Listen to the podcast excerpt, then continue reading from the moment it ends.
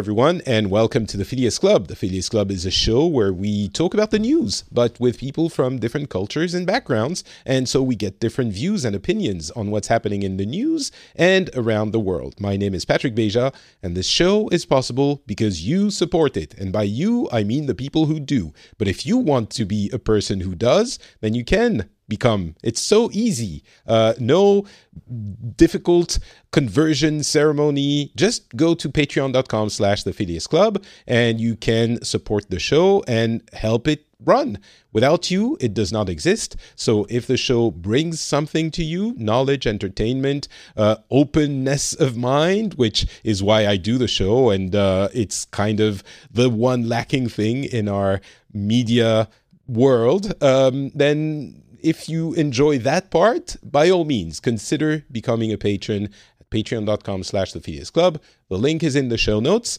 And without further ado, let's jump into the show itself. Well, introductions first. As I said, my name is Patrick Beja. I am originally from France. I'm currently living in Finland with my wonderful, wonderful wife and a little child who's been driving us a little bit crazy, although he's adorable.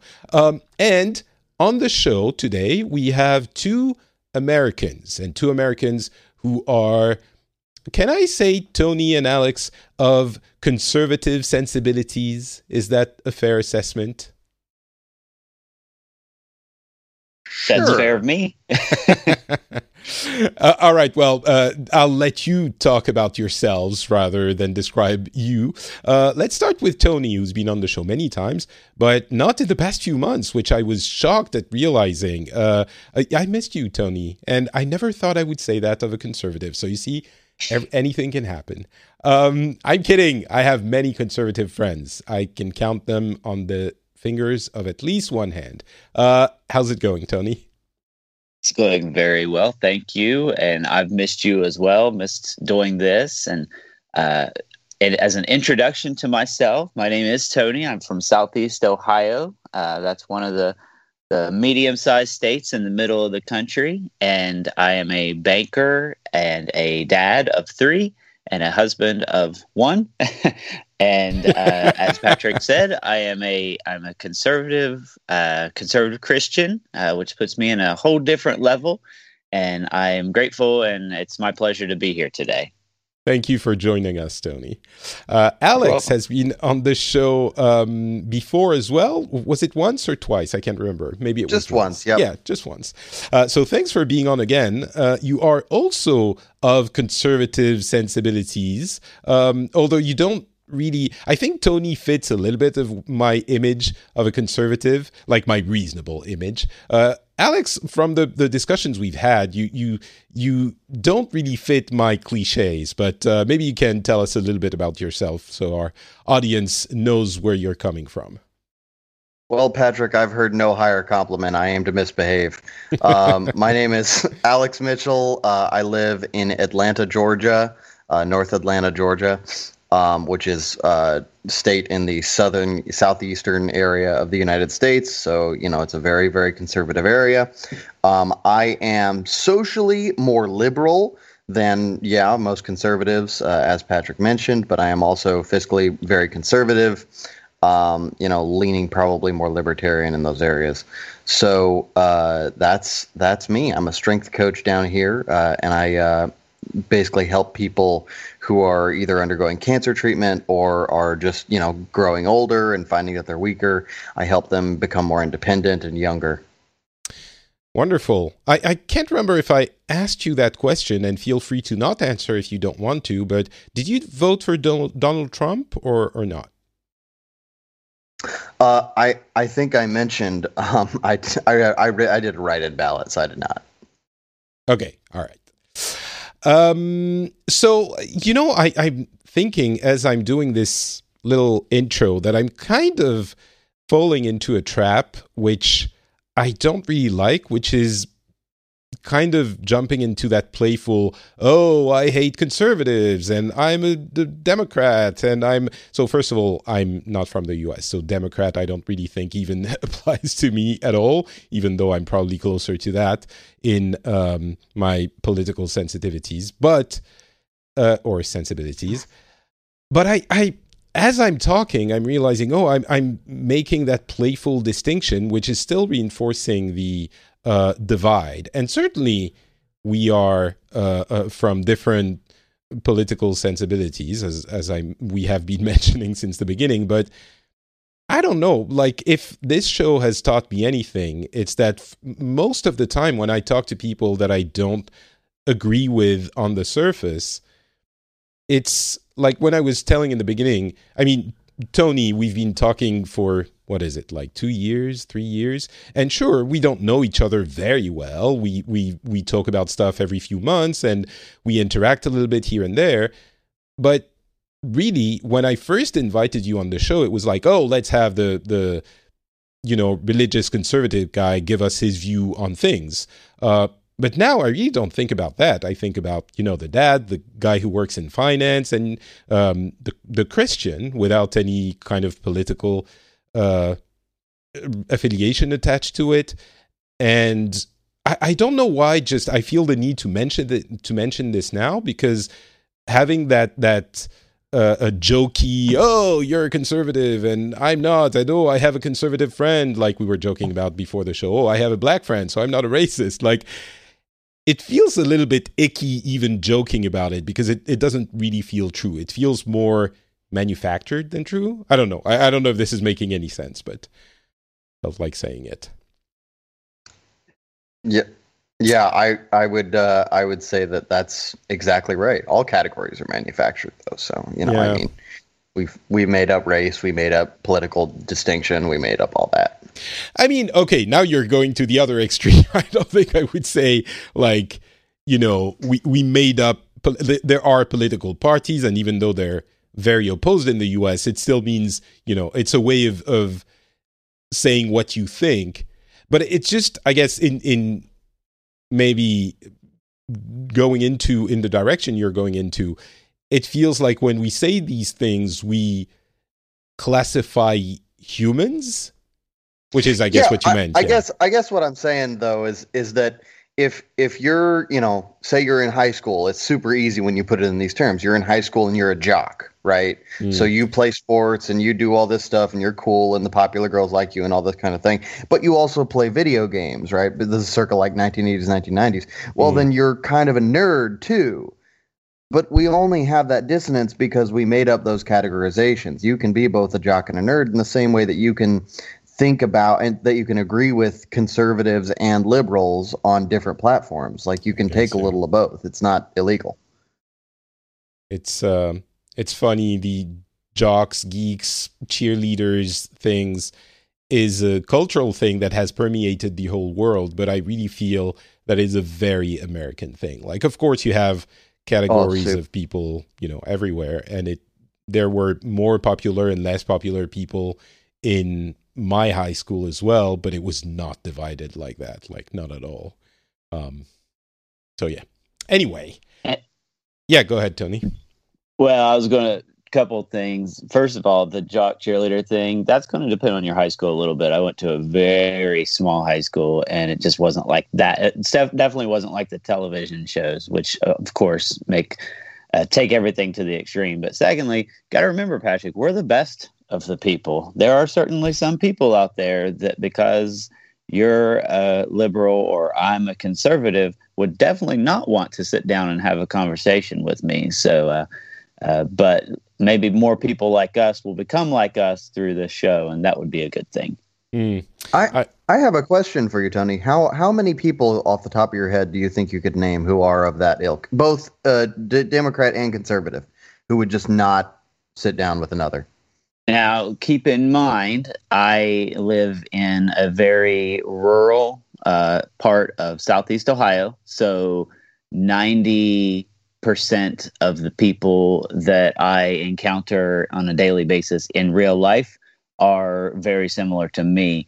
Um, and, and I will also add a caveat to what I said by appearances, that's the way it goes, at least from the w- things that some of these people say online. Now, of course, they're saying things online which amplifies their emotions. But so I don't know very many people that wouldn't sit down at a conversation with me in real life just because most of the people I'll, I'll always agree with me. Not always. Sure, But sure, do sure. you think some with of me. them? Do you think some of them would refuse to sit down and discuss with uh, uh, uh, a Democrat, a more you know liberal person? Yes, one hundred percent. Hmm. Well, not one hundred percent of the people, but one hundred right. percent. There were there are certain ones. Yes, Who would just like refuse to have a conversation? yes. Wow. Okay. Maybe we should do a special on that at some point. it would be interesting for, Yeah. for you to describe uh, those people and, and how they live or how you perceive they live. That would be an interesting one. Um, but that's not the, the conversation we're going to have today. Um, as you saw on the title of the episode, this is another kind of checking in with the US uh, conservative edition because you both are conservatives. And I, I again have a certain image of um, what is happening in the US and it's not an overall flattering one, especially on the federal level. Um, this has been informed by a lot of things I've been reading online, discussions I've had with friends, and uh, it's it's kind of passed through a, a, a filter, but everyone's perception of reality is passed through a filter, so uh, that applies to everyone. But I think my understanding of what's happening in your country is kind of probably uh, shared by a lot of people outside of the US, and I'm guessing a, a decent number of uh, moderates on both sides of the political aisle in the US, within the US as well. Um, and and I'm curious, you know, I I. Well, I'm not going to speculate on what you think, but I'll tell you how I view things now, and you'll tell me that you know if you have a different view on it, because I'm very curious to know what uh, uh, the people on the right side of the uh, of the political U.S. think of all of this. Um, and we had checking in with the U.S. episode a couple of months ago with Tom, my our good friend Tom Merritt, um, who is, as I joked in the episode, uh, excruciatingly neutral. Like he tends to be it's like he's an extremist reasonable. He he puts everything uh, uh, into perspective to an to an extent that I think is extreme, as I as I mentioned. Um, but that and other things have kind of informed my view on it, and of course the news that I see everywhere, uh, including U.S. sources and uh, European sources. And so, to get to the crux of it, to the crux of it, um, my understanding, if I want to summarize the entirety of the situation, is that uh, the states have been in charge of a lot of things and have mostly been doing acceptably well. But of course, uh, the the big question is the involvement of the federal government, which has done a few things, uh, you know, uh, help packages and things to help the economy and things like that. Uh, but there has been a lack of coordination from the federal level and the impulsiveness of Donald Trump. Uh, my impression is that it's not just that it didn't help, or I guess it's the, another way of you of saying the same thing. It's not just that it didn't help; it's that it was needed and it wasn't there. So it's not like, oh well, things went okay, and uh, you know it, they could have done gone better if the federal government had uh, coordinated and helped more. It's that states have been needing to uh, work harder and over time because the federal government hasn't been responding in all of the areas it should have been. And trump being who he is uh, is not capable of um, correctly addressing the the very difficult situation that the us and every other country is in. Um, and i don't think it's a complete disaster as some people i'm sure would put it but it's looking like you know you, maybe you wouldn't grade it an F, but you, it's not just you know a C or a B. I think it feels like less than that, and there are some important missed opportunities um, that that should not have been missed. So, and and the the person of Donald Trump himself, even if you put aside his uh, antics, which are difficult to put aside in a, a time of you know this importance uh, uh, and this crisis, even if you put those aside, he's not been doing very well uh, in his charge of president of the U.S. So this is roughly how I see it. Um, let's let's start with Tony, who's maybe on the more conservative side, um, and there's also the the uh, um, religious factor, which I think is interesting for some reason. Um, but yeah, so Tony, how, how, do you view how things are have gone until now? We can talk about how things are today and how they're going to be, uh, you know, in the next few weeks and months. But until now, for the past few months, how do you view the situation?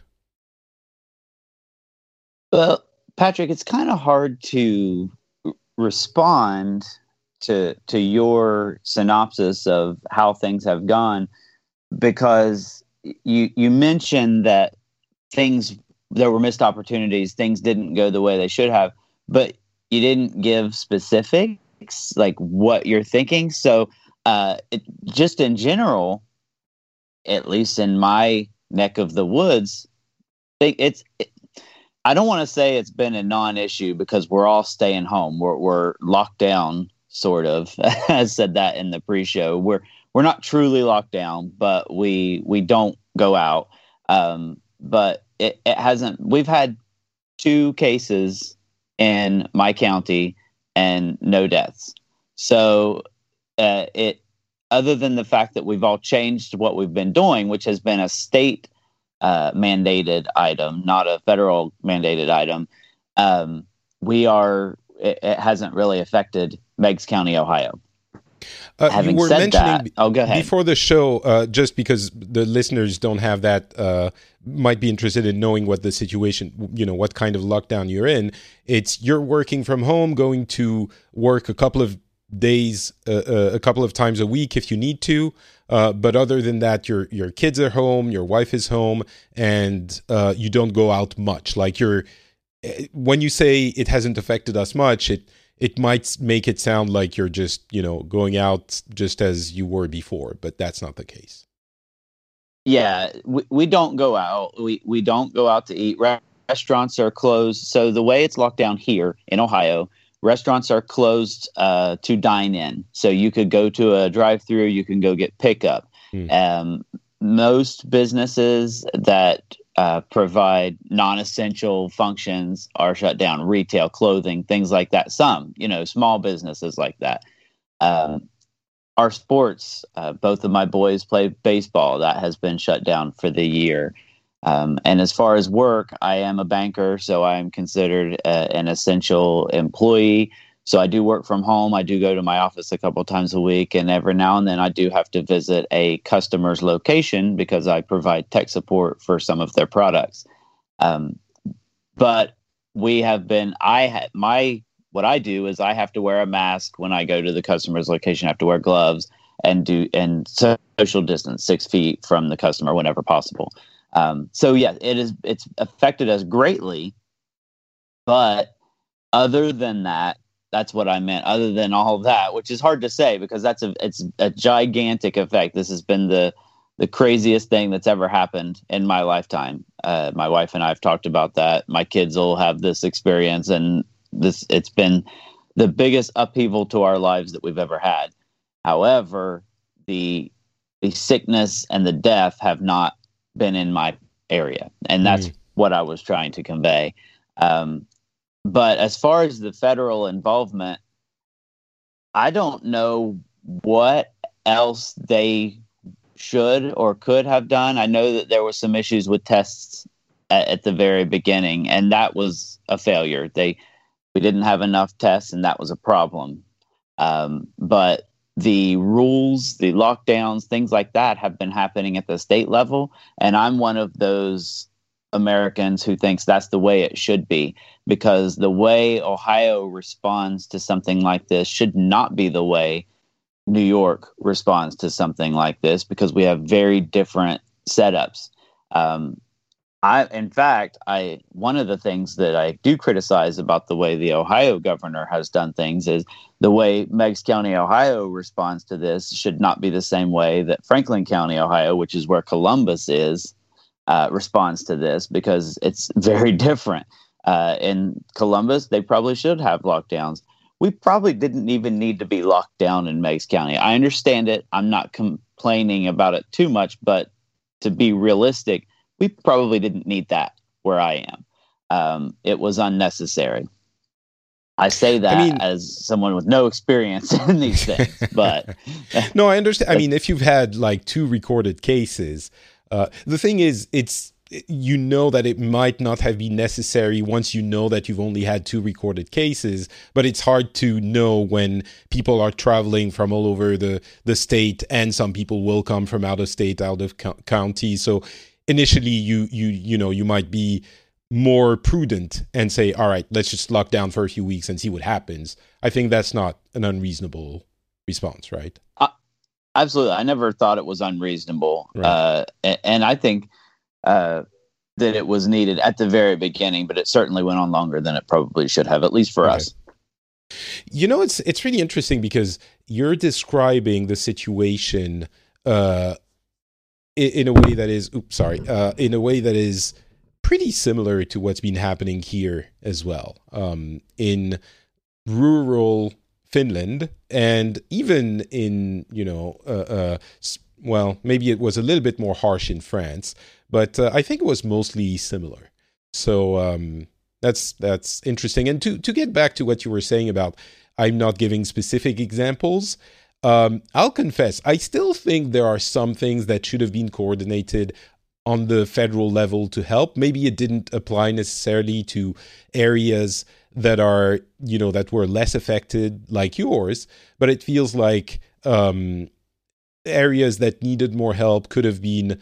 Uh, uh, you know, there could have been some coordination. Maybe uh, spreading the the cases the people, uh, uh, the sick people, and the, the the the medical equipment and all of that um, could have been helped on the federal level. But I'll admit as well, I'm not a super huge expert on this, and I don't know enough of the um, American situation.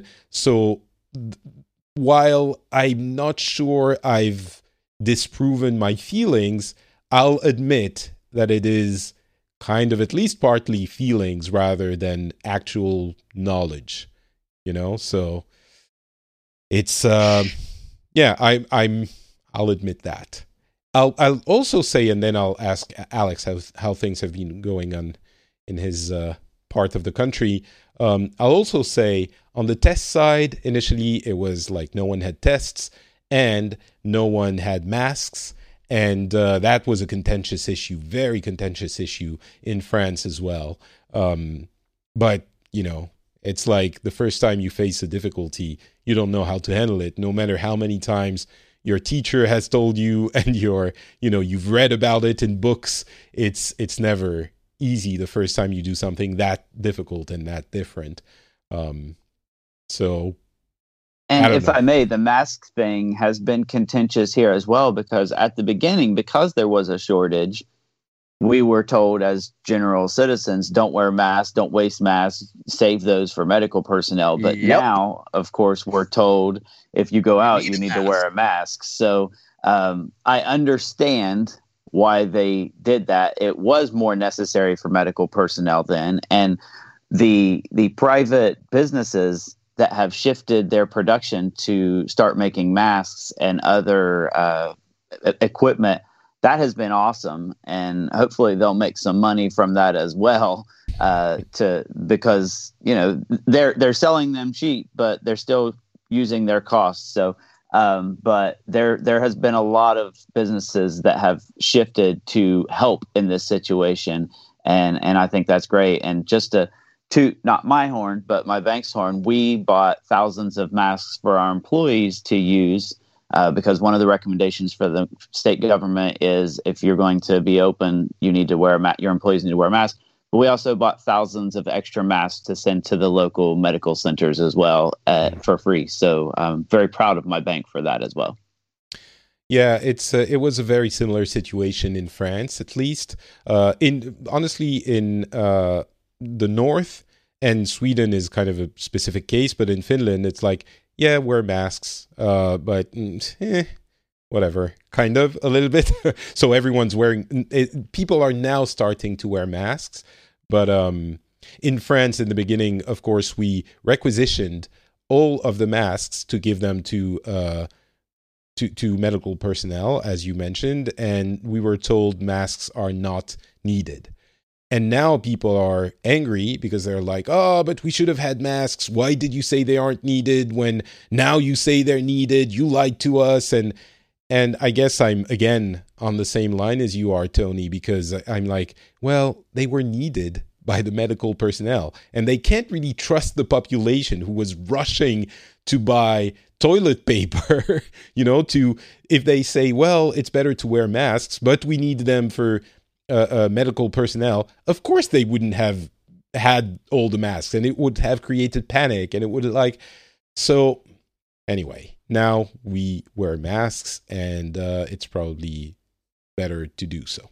And also, I'll also mention this the medical community was torn on the issues of masks because we weren't they they thought they didn't really help and they worried that people would ignore other safety precautions and measures if they had the masks because they felt they were being um, protected when they actually weren't as much as they uh, anticipated.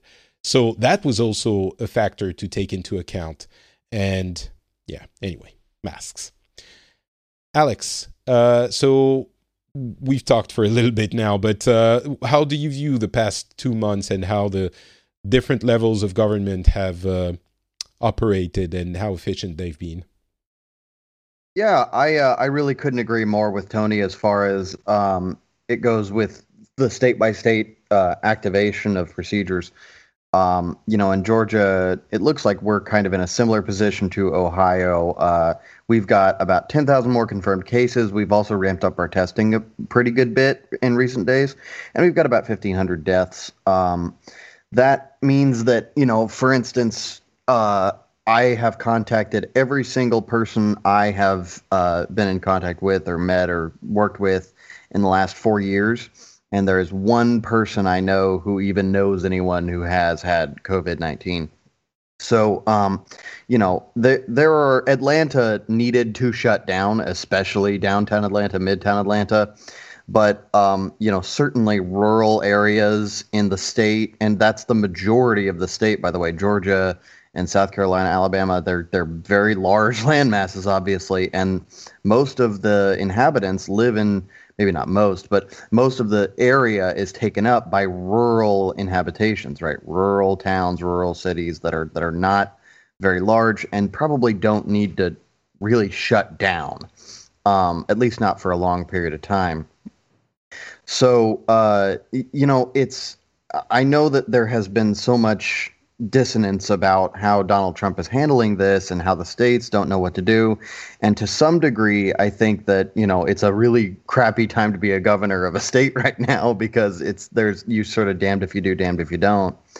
But it you you couldn't have the president of the United States making this autocratic declaration that the whole country needs to shut down because the Northeast is losing their shit. that, that's uh, I don't think that's French. what people are were expecting or calling for. Uh, I don't think people well, were saying the, the, reason I say that is mm. because uh, there's all, there's about you know uh, eighty thousand deaths in the entire United States, and almost forty thousand of those are are happened in New happened in you know New York, New Jersey, Connecticut, New England, that kind of area. So, um, you know, if you if you look at that and you say, okay, the the vast majority of the United States uh, air, surface area is not experiencing, you know, massive breakouts and massive um, hotspots, then in in what way did we handle this, you know, really poorly? Mm. Other than you know New York having twenty one thousand, uh, almost twenty two thousand dead.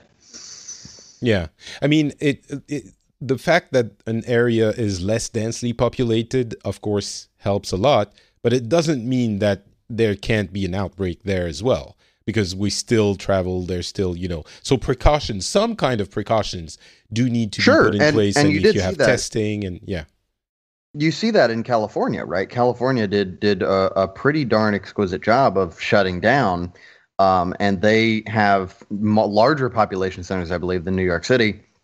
Um, certainly, a couple of them, and uh, they have not experienced anywhere near. I mean, they are a tenth of the deaths from the virus that New York experienced. well yeah i mean it's kind of when you see what's happening in your front you know the, the your neighbor you then you realize and then you can do it the reason why we have very few deaths in finland is because well first of all there's less population density but also it took a little bit you know just a week longer to get to us and by that time we had seen everyone starting to shut down mid march so we did it as well um Well, so but California shut down early.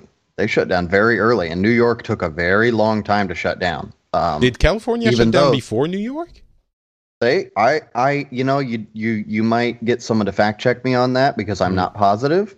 But um, certainly, you know, if you're looking at where this thing came from, um, if if you were looking at it at vectors from China, then I would expect that to hit California um, very early on, at least on a timetable. Uh, but regardless of that, I'm almost certain that California shut down before New York, and they they were they were very aggressive in their procedures. Mm. Um, you know, they're, they the minute this was made uh, political on the left, it's more you know harder. It's it's more like they they want to or almost like overcorrect. On the right, it's almost like undercorrect, but um, ca- because you know the governor of California, um, I imagine. I, actually, I haven't checked, but I imagine he is a, a liberal leaning person. Um, Yes. at yeah at, at Gavin Newsom, he he did go ahead and shut down the entire state uh, pretty pretty harshly, and uh, you know he has been rewarded for it, and that New York is making a fool of themselves, and and California is not. So, what do you think of the? Um, it's difficult to to take it as fact, but what we're seeing here, as always, is a very fractured conversation and debate between the two camps, um, as always, and we're hearing about the most extreme views in both camps, which I, I, I, I often mention, but it seems like the least reasonable is often on the right side. I'm sorry, guys, for saying it, but that's how I feel. Um, and and it Well- it's it very well might be because you just hear about them more, but they're still a tiny minority. But uh, Yeah, that's what's in the news. But you know, I've got people who who are, um, you know, the, all they watch is CNN, all they read is the Times, and they are they are scared to come out of their house in Georgia. They are scared to come out of their house until the end of July, and that's just as unreasonable as someone saying, "I'm not going to wear a mask because it violates my free right of, you know, whatever they say." It's it's just as insane. It's just maybe more socially okay to be that kind of insane? Well, I mean, I don't know the the thing about this pandemic. You know, the pandemic is real, so I'm not saying people who don't want to get out of their house in Georgia. It depends where they live. If they live in a big city, they might be justified in in saying, you know, I don't want to catch that thing. Well, eh, but even if they do live in Atlanta, right? Mm. Let's say they live in downtown Atlanta. The entire state has now uh, I could be wrong about this, but everywhere everywhere is allowed to be open because our governor gave a declaration that that superseded any other city's uh, ability to shut down. Uh, we were we were the first state to open up, and again, our death total has remained small. You know, we're at 1460 now. That's a lagging indicator, so it may well be that we get another spike. But, you know, so far from the data we have available right now, it seems like it is okay to practice social distancing. Maybe you don't want to ride MARTA, the the subway system here. but you can go and you know uh, carry on about your business if you need to. So you It mean not when you say necessarily to stay going in your out, house.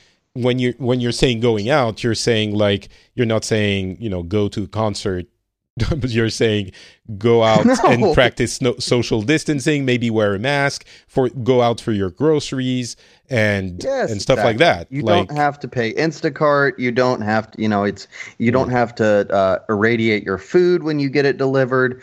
You know, probably don't go to a concert. Probably, maybe I, I don't I don't know about going to restaurants at the moment. Right, um, yeah. Dine in at a restaurant. Maybe the patio area seems safe. But um, you know, you can go to if you need something from CVS or you need something from Kroger or whatever it is, need something from the pharmacy, you can go get it. so you mean there are people who are like, oh, I will not go out of my house, like period, until the I have several clients. I have several clients who are who are not who are not removing themselves from so self isolation until the end of July. Are, aren't your they're so clients a little bit older? Like, aren't they on risk groups? Or you're talking about other people who aren't in risk groups? I I'm so some of them are not the ones I'm talking about. I Okay. I I would not fault them for eh, July. Still is probably a little a little pushing it. I mean, would we'll not see what happens for being then, cautious though. mm. Right, exactly. It's it's it's making it a date that's kind of silly Yeah. and insane. But I would not fault you know anyone who's undergoing chemotherapy. This is a horrible horrible time for them.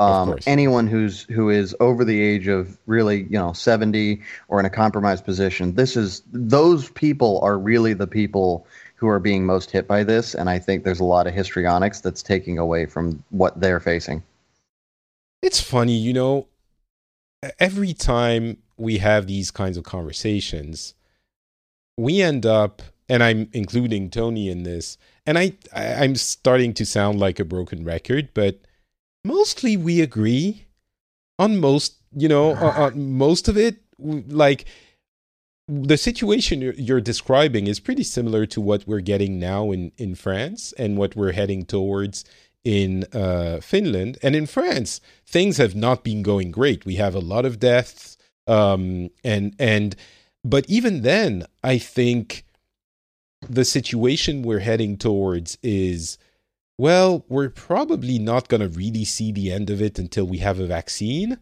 which is at the earliest a year and a half away. Uh, and we can't stay in complete maximum lockdown nonstop for two years. So the the quote unquote game we're gonna play, that's my interpretation. They're not saying it like this, but what we're gonna do is we're gonna be flexible on social distancing measures and lockdown and might return to it if we need to. But the the compass is gonna be the health services capacity. If it gets overwhelmed, or if it shows signs of uh, heading towards an, an overwhelmed state, then we need to tighten the screws a little bit. And when things uh, uh, are a little bit better, then maybe we can relax things a little bit. And it's going to go back and forth some like for a while. But the idea that maybe a little bit naively we were heading towards two months ago was we we can't get the virus. The reality is we're probably most of us going to get it um, over the, the two years. And that because we can't just lock down everything, not just for the economy, because the economy is, of course, a, a valid concern, but not just because of that, if only for children. They need to be schooled, like in the sense that they need to be socialized and go to school and, and learn stuff. There are some categories of, of you know social categories that are at risk if they don't go to school. Um, anyway, that kind of thing. So I guess overall the the the various views on this and tendencies are kind of converging throughout the world in that consensus, which is fairly similar if you don't read Twitter, I guess. Um, Yeah, if if you if you ignore you know the histrionics and the political theater, this make this whole situation doesn't make sense because we don't know anything because this virus is so brand new. We have no data on it that's that's you know actually scientific and that it's peer reviewed and that it's been replicated. All that. but it you can actually you know sort of make sense of why the federal government of the United States for ex- for instance didn't shut down the entire you know 50 states of the union mm. you can make sense of these things let's talk a little bit about um, how things are are going now and how you see them going as we said we don't know what's going to happen in a couple of months but in the next few weeks maybe and uh, Tony, you were saying earlier that um, your your church is reopening with social distancing measures, uh, these kinds of things. How are things going now in in the next few weeks? Well, like you said, things are slowly reopening. Um, my church, we they shut down pretty early in the process, um, and we've been doing online church on Facebook or YouTube since then. Uh, last Wednesday, we opened back up, and we are every other row is closed off, so, and they're they're trying to keep a couple of seats between each family unit there. Uh, it's it's going well. I, I wasn't sure what to expect the first time back. We have a church of uh, under normal circumstances about 400 to 500 people. Um, and I wouldn't make a guess at how many showed up. I'm terrible with estimating numbers like that, but I wasn't sure what to expect. I wasn't sure if it would be a ghost town or if it would be packed just because people were ready to come back to church. But it was somewhere in the middle. Um, there were mm. some people there, uh, quite a few wearing masks, and uh, but there were a lot of people absent. So, and, and you know, any church is going to have its share of congregation that's in the the high risk category, the older people, um, stuff like that. So there were a lot of older folks at the church didn't show up, but a lot did. So um, my you know my kids uh, were very excited to get back. Of course, we, we're actually they opened, but they didn't do our children's program. They're they're still not doing the children's program yet. I think they're going to start that back up in a couple of weeks, but they're they're easing back in is the point. They they didn't just open the doors and say come on in, give everyone a big hug. Uh, in fact, they've made announcements that uh, hugging may may be avoided right now. It's thrilled me. I'm not a I'm not a hugger anyway. you know, at church, I just give me my space under normal circumstances. So this this suits me just fine. But um, a lot of lot of conversation about whether that's a good idea or a bad idea. But to to reopen um, the church, you mean? Yeah, yeah, not the hugging hmm. thing, but the, the reopening of the church. Hugging um, is probably a bad idea. well, anytime. Um, but better than a handshake. Yeah, I'm I'm a I'm a fist bumper. Uh, mm, me too. Under under any circumstances, me but too. um, but yeah, there, you know, I haven't heard a lot of people saying the church is reopening are a bad thing. Um, uh, and, and, I'm sure it's out there. I'm sure people are saying those crazy Christians aren't social distancing; they're going to church. But I know it was when when it was in the middle of it, in the thick of it. I guess uh, the people, the churches that were still going, were heavily criticized, and I would have. I was one of the people criticizing. You know, I, I'm a I'm not a if the government tells me to do something, I'm going to do something no matter what kind of guy. But if uh, if I'm told to stay home to avoid an infectious disease, I'm probably going to follow follow along. Uh, mm. And our church was one of the good ones that shut down when it was told to, and now that they were told that they could reopen, they reopened. So I think they're doing things the way that they should be done. You know, it's when you say the church is reopening, and my first reaction is oh, that is a bad idea.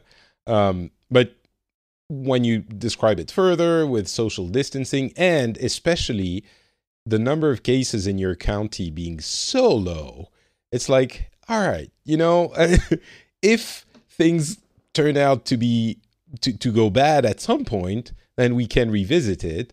But I mean, I'm guessing if there are, you know, if the situation changes, you close things down once, I'm I'm guessing you wouldn't you know, you might think it's a good idea if number of cases start to increase all of a sudden to to close things down again until things quiet down. Um I, am guessing. Oh, tell me if I'm wrong. Sure. I, I mean, if, if there's a reason we'll do it. And, mm. and, you know, our pastor talked about it when the the service before they shut down. When he said, you know, we're not having service uh, on Sunday. Um, he he said, if the government just told us you can't have church, we would be here. However, if the government says you can't have church because of this thing of this disease, that makes sense. So, um, my church is one of those churches, Patrick, that does the uh, does have their ear to the ground on whether or not the government is ever going to shut us down just because we're Christians. So we're a little crazy in that respect. Um, so okay, let's just just for thirty seconds. I don't want to turn. Maybe this would be another whole episode unto itself. But you really think that at some point the government would want to shut you down because you're Christians? That's uh, actually something that some people in your congregation think. Yes. Okay. Not because yeah. we're Christians, but because of the beliefs that offend people. And I'm not saying this this year, next year, 5 years, but I believe that as, as society changes and passes by uh, the Christian beliefs that um, you know the social beliefs that we we believe that aren't well accepted. Uh, like that, what? Yes, Abortion? I, I do. What else? uh homosexuality and any kind of any kind of sin adultery um uh, abortion maybe but uh so homosexuality you're things like that now we're going to stop being friends you th- you think homosexuality is a sin that should be fought and i don't know i'm i'm how how far does it okay. go in your congregation? S- since since you you said we're not going to be friends anymore, goodness. um, he, here is I'll, I'll, give the quick version, okay. uh, and this is so the Bible states that homosexuality is a sin. The Bible mm-hmm. also states that adultery and fornication are sins. Um, the church does not, my church does not go out of its way to condemn homosexuality, but it does not accept. Uh, it doesn't say sin is okay. Everyone's okay no matter what mm. you're doing. You're fine. You're going to heaven because that's not what the Bible says. Okay. Uh, if you're and I'm I'm a guy that if you're going to say you believe the Bible, you need to believe the Bible, not pick and choose and say, well, no, I don't like that. Um, having said that, a, a homosexual or an adulterer or a fornicator, they're welcome to come to the church, but they might hear the pastor say, the Bible says homosexuality, fornication, cool. and yeah. Yes, what you're doing is not what the Bible says, and if yeah. you know, it, it's not the path that leads to heaven. Now, I am a little different, probably from the rest of my church, in that I'm a little bit libertarian on uh, homosexual marriage and things like that. I think the government should be out of marriage altogether. Okay, so so if but if yeah okay all right we're not going to dive into that but what you said doesn't like overly shock me because I was like, if if that's what the people who come to the church believe, you know, everyone believes what they want, kind of. If you don't, yeah, let, we're not gonna dive into the question of homosexuality, but it seems right. to me that sometimes uh, uh, religious beliefs influence, like, you, would you go out and tell people who are homosexuals that they're sinners and that they shouldn't be homosexuals?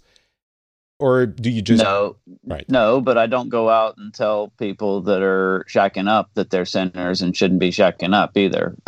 Well, and and forgive me if I misunderstand, but you know, it's the the Bible also talks about judgment, and you know that's not for for any like mortal man to make. So just as much as it might right. not be I'm I'm I'm going to shut it down because we're going to dive into the- very interesting theological conversations um about the, you know what the Bible says. In the midst says. of a global pandemic, right? Yes. if if we want to figure out what the Bible says, I think we're going to be here a while. Uh, more clever people than us have, or than me, uh, have tried. But um, but I appreciate the the clarification on uh those beliefs that that you mentioned, Tony. So uh, thanks for explaining well, that. The point was if we say those things, that is where the concern about getting shut down lies. Mm. right? Because um, that's already the case in some places. It's considered hate speech, and and that's that's where that was. That was how that whole thing got started. Right. yeah, I think I think it depends how far you take the homosexuality as a sin thing, and I, am guessing in the U.S. it is a little bit more. Uh, so let's let's just quickly uh, uh, show what the show is about, and I'll tell you how my stance is on that. Uh, what my stance is on those things in France, uh, uh, religion is a very separate thing from public life.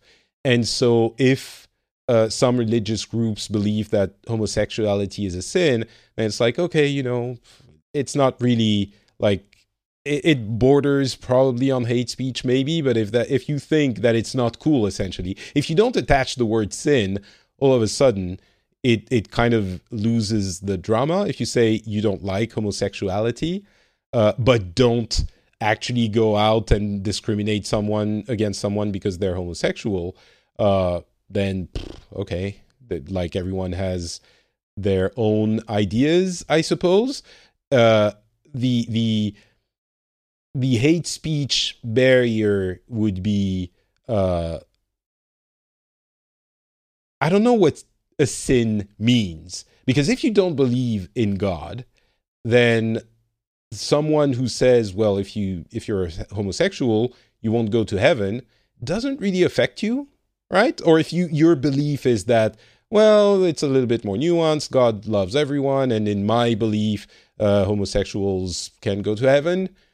Then okay, you you believe your thing, and I believe my thing, and it doesn't really, you know, if you don't go out and and I don't know, it's a complicated topic which I probably shouldn't have driven us into.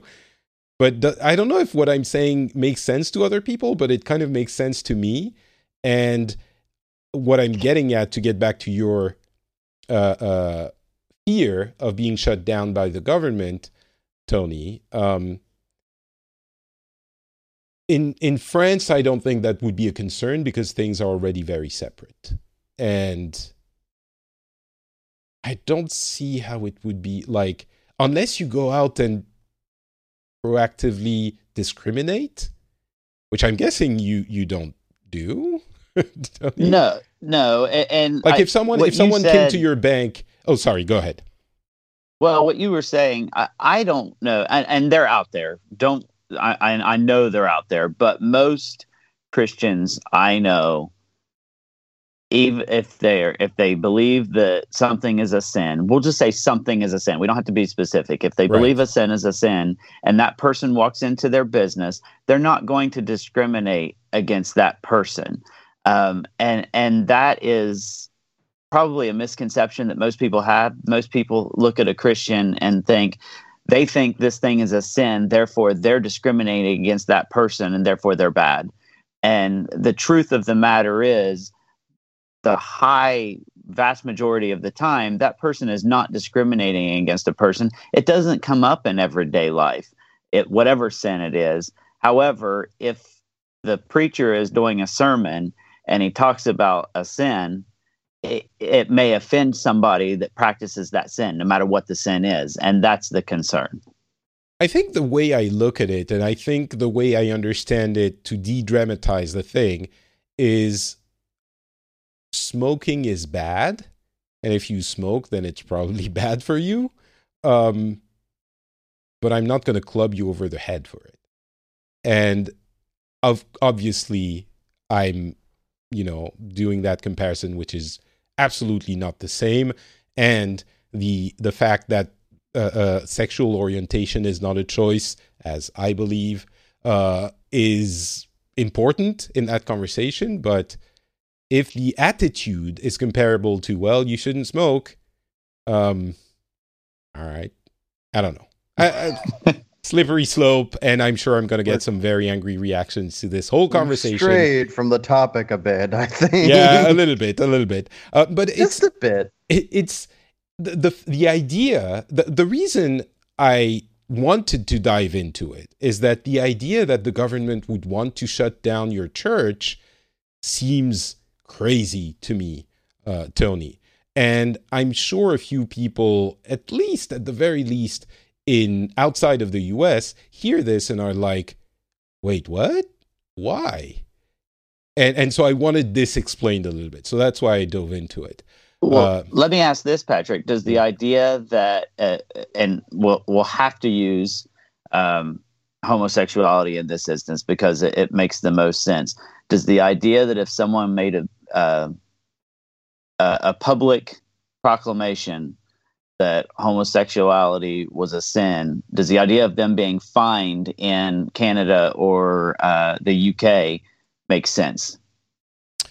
Um, the thing is, the U.S. is so religious that making that kind of proc- proclamation might be equivalent to uh, uh, doing some kind of harm.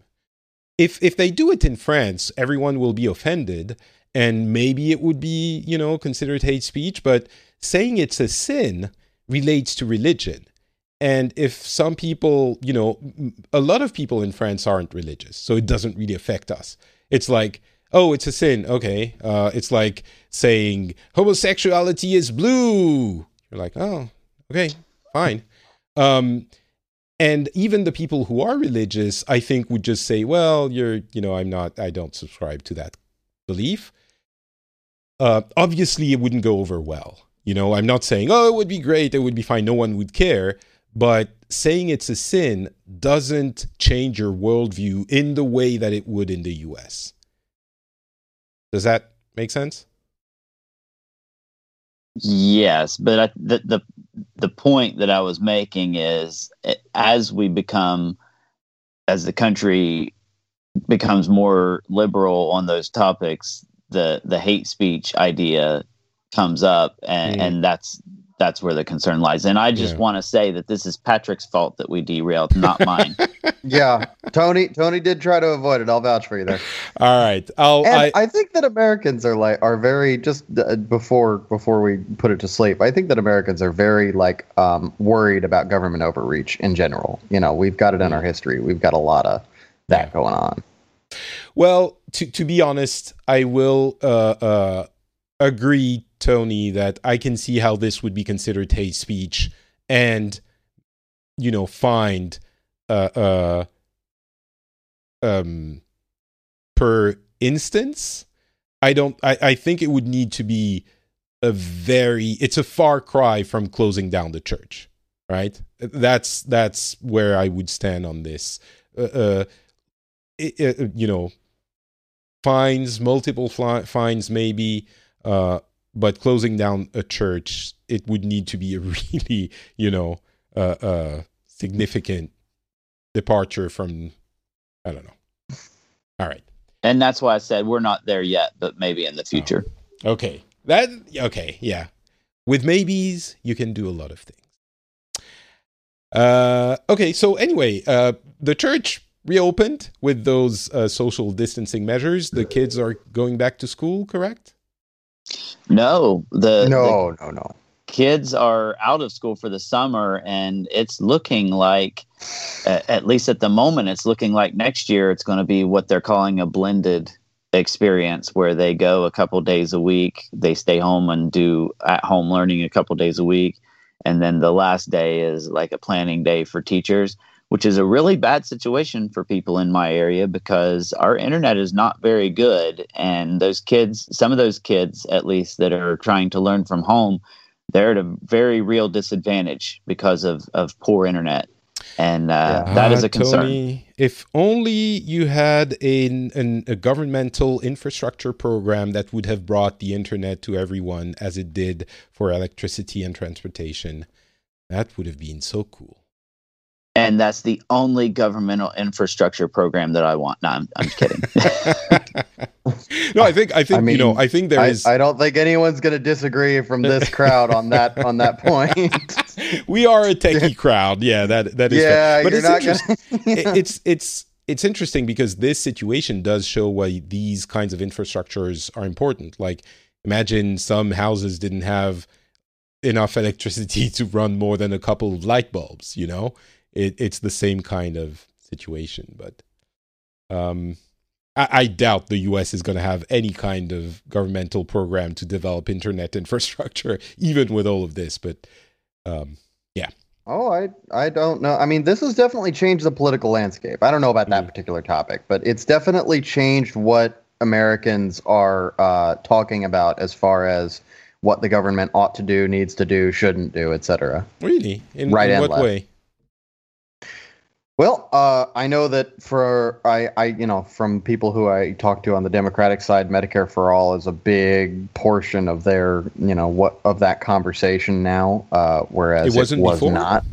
No, uh, it- well, it was on the. It was it was more of a radical viewpoint Hmm. um, for that conversation, and now it is seen as something that that maybe even uh, a moderate Democrat would would uh, vie for um, I think on on the right, it's it's a little hard to sift through the noise. Um, but I would I would say that it it there is almost no way that this does not affect um, the the landscape of the 2020 election Hmm, and what is talked about, what what points are talked about. interesting. How, how did things change on the conservative sides from what you're hearing? Tony, have you noticed anything? I, I haven't noticed a lot of, of shift in most of the political opinions. I do agree with Alex, though, that the, the 2020 election is going to be heavily impacted by this. Uh, Trump's in a, a real bad spot right now because his his big strength was the economy, which is tanking. Obviously, you, I I can't blame him, although a lot of the talking heads are blaming him for the economy.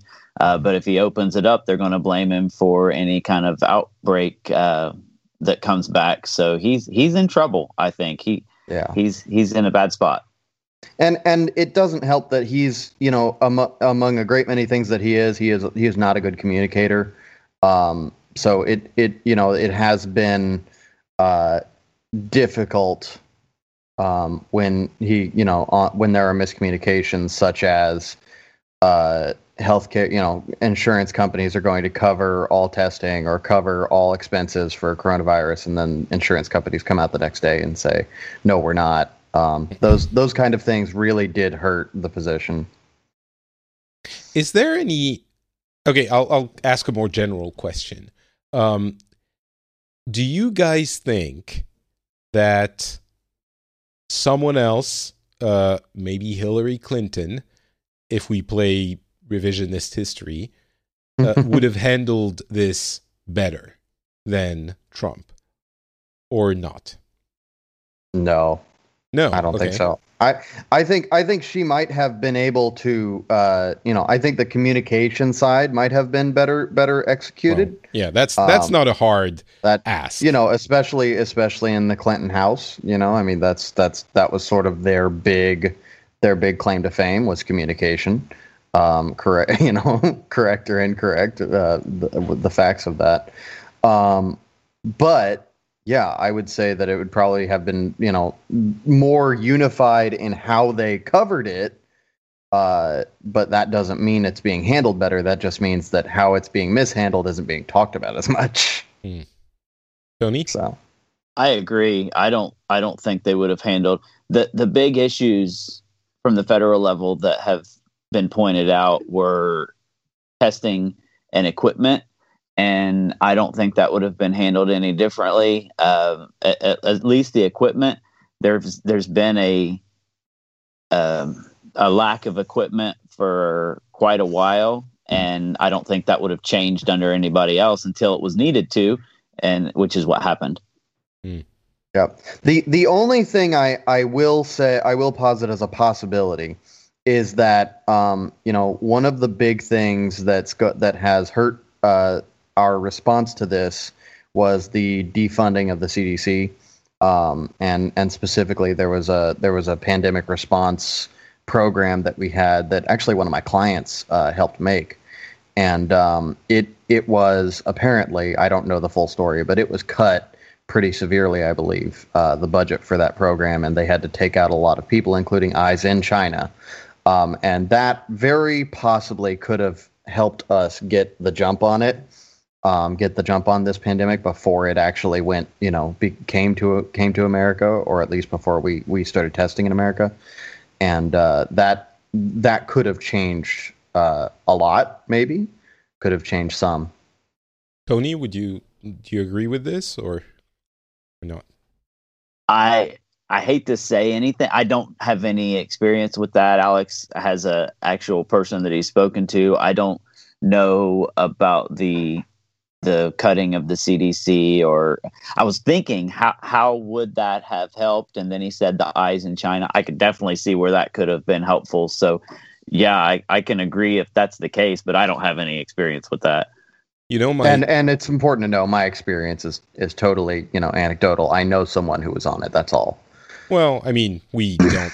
uh, none of us is part of the White House None of us staff, public so health experts, yeah. anyway, right? Um, but I will say my first reaction is, well, yes, of course. See, that's why it would have been different. This is how it would have changed.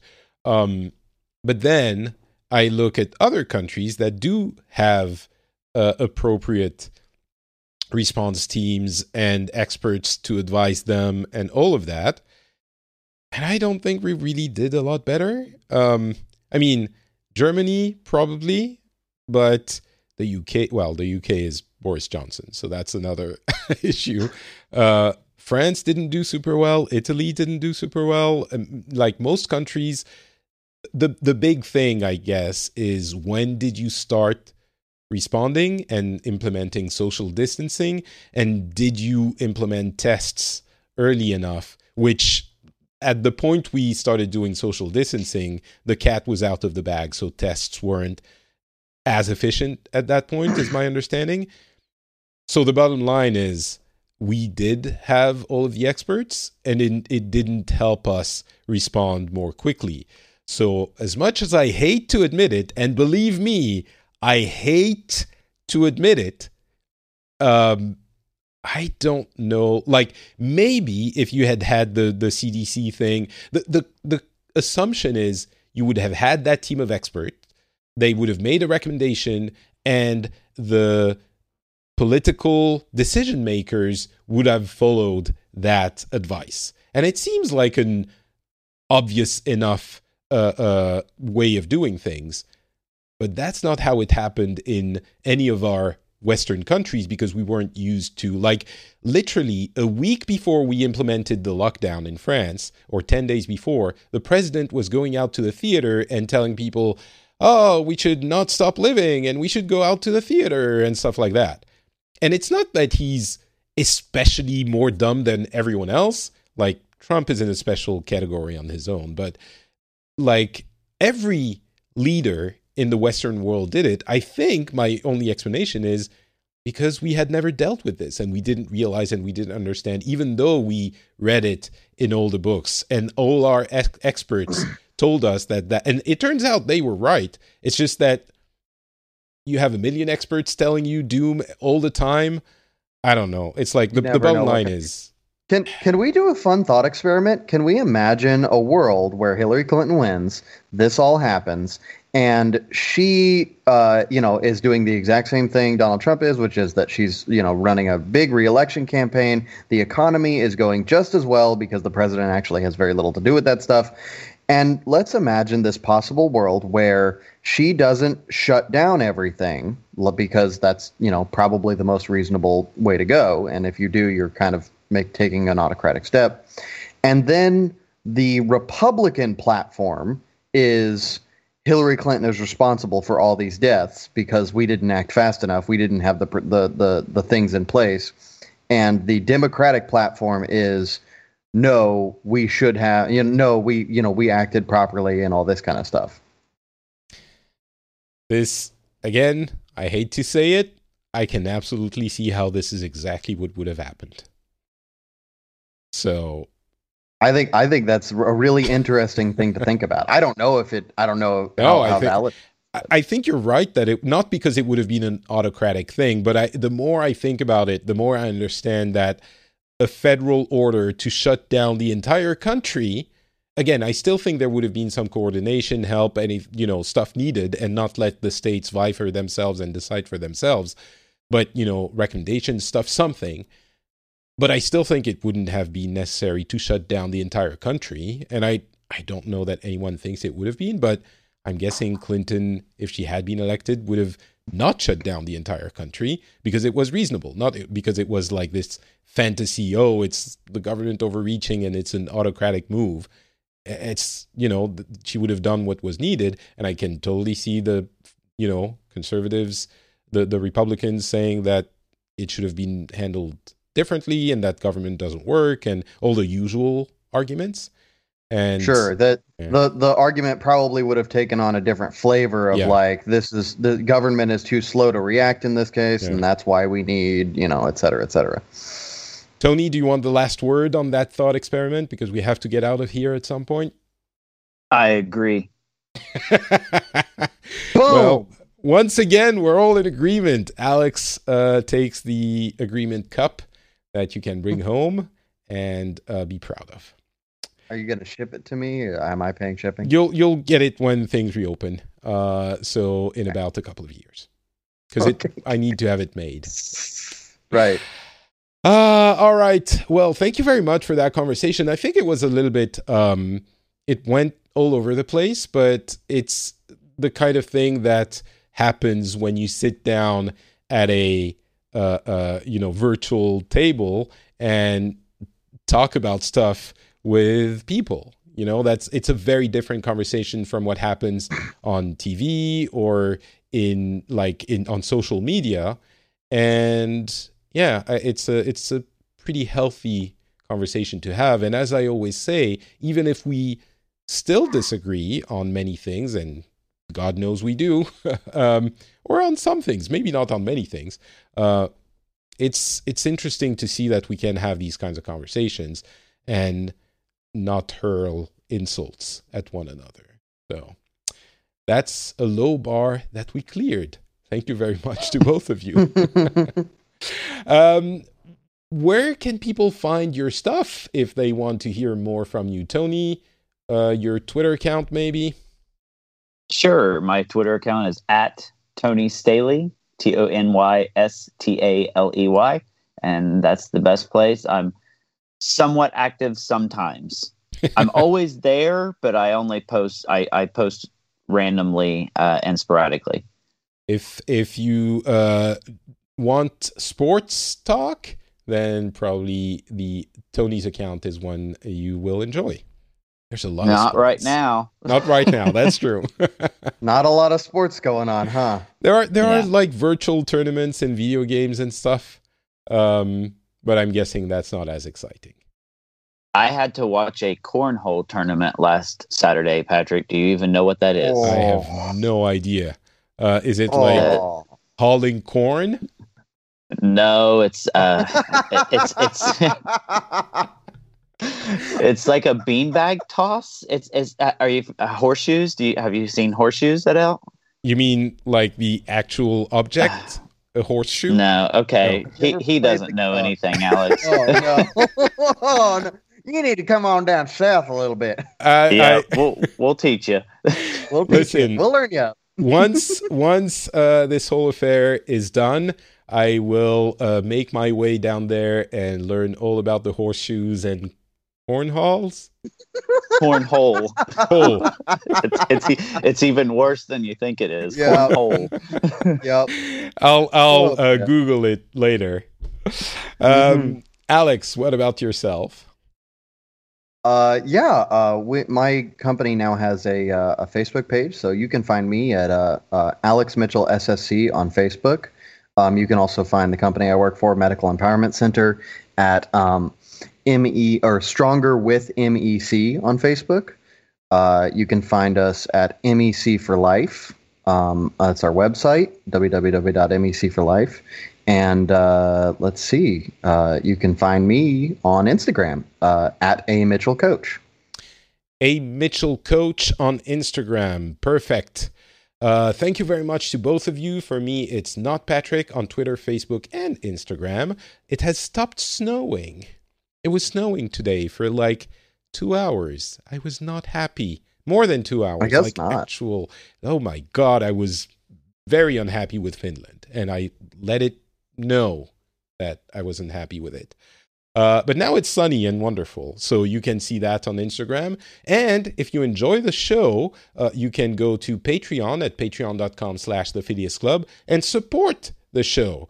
Uh, please do so if you like what we do. If you get something out of what we do, even if you don't like it, that is uh, possible as well. And uh, yeah, so the show, the link is in the show notes. Thank you very much to all of those who do. And we will talk to you again in a few weeks. Bye.